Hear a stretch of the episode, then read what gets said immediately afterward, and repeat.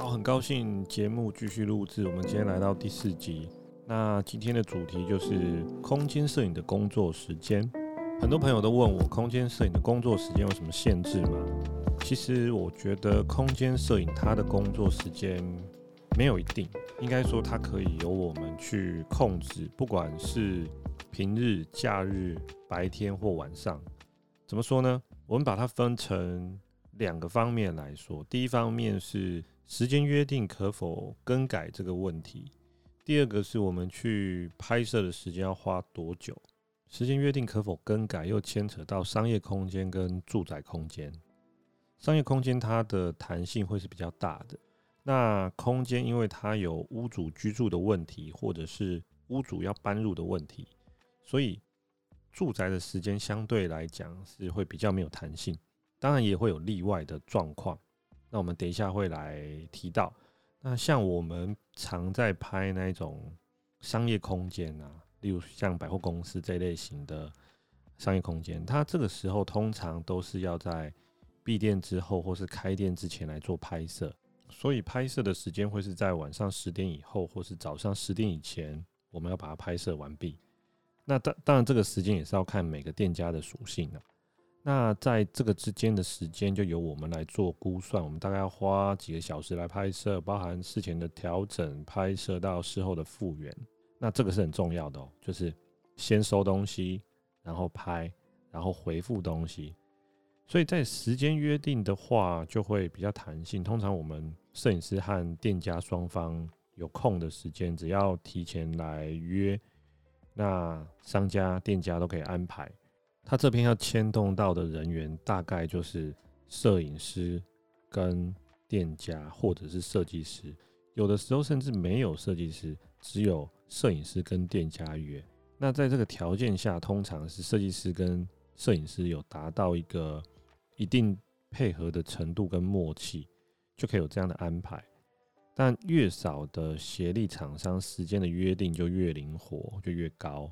所以，我们摄影师只要跟店家确认好时间，就可以拍摄。那如果约好了，又有一些呃状况临时调整或取消呢？其实我们只要提前来说，都可以有一个调整的弹性。所以，通常他们时间给予是比较宽松的。但如果换到住家来说，有可能。呃，我们会遇到的是屋主要搬进去，或是我们必须要在屋主入住之前来跟设计师约。但如果住宅又需要摆饰，那我们又要再跟摆饰公司三方来做一个时间上的确认。通常这个时间确认好，我们不太会更动，因为只要在做这个更动的话，那时间会变得很不好约。因为在住宅约时间的档期预约是比较有限制性的，当然。也有例外的，例如说，这个住宅不是屋主唯一的一间房，他不急着入住，所以我们预约就有更大的弹性。再来，我们来说的是拍摄时间的长短，这个还是主要要取决于设计师可以给我们多少的时间和多少的预算，因为摄影师的计价还是以时间成本来计算，所以一个小坪数的空间可以拍一天，你也可以拍半天；一个百坪或是千坪的空间，你可以拍半天。你可以拍一天，当然可以规划到拍更多天、数天呢、啊。对，这个就要看你跟设计公司怎么样做一个约定。室内空间通常大概，我觉得应该大概就是半天半天的排程，但是最好是能够一整天都做同一案的拍摄。我觉得这样子会比较拍得比较细，应该说每一个画面我们可能在调整上会更加的讲究。那建筑的拍摄来讲的话，通常都是以天为单位。这个主要还是要取决于日照的一个时间，因为冬天跟夏天日照时间不同，会影响到我们拍摄时间的早晚。所以这个是要取决于摄影师专业的建议。通常设计师都会比较尊重摄影师的专业，所以我在拍摄建筑，常常要在天还没有亮之前就要准备，或者是一般正常的上班时段来拍，例如九点或十点开始拍。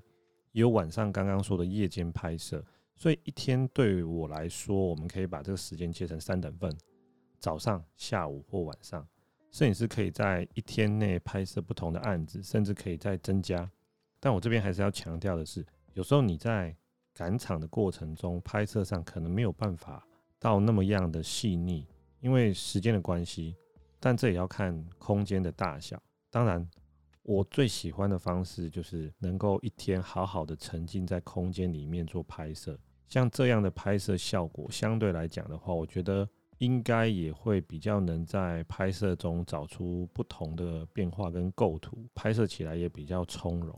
因为我们通常我们拍，可能前面还要慢慢了解，进到那个那个情景，然后我觉得这需要一段时间。不然你看看，一天如果拍个两三场，那个时间通常是比较紧迫的，可能连吃饭的时间都没有。我觉得这样会把身体搞坏。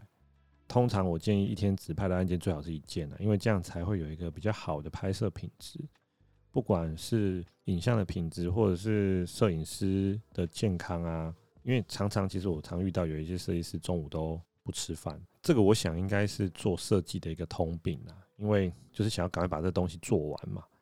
但是我觉得我们还是要对自己好一点，就是妥善的分配好自己的工作跟休息的时间，顾好自己的身体，才能走更长远的路。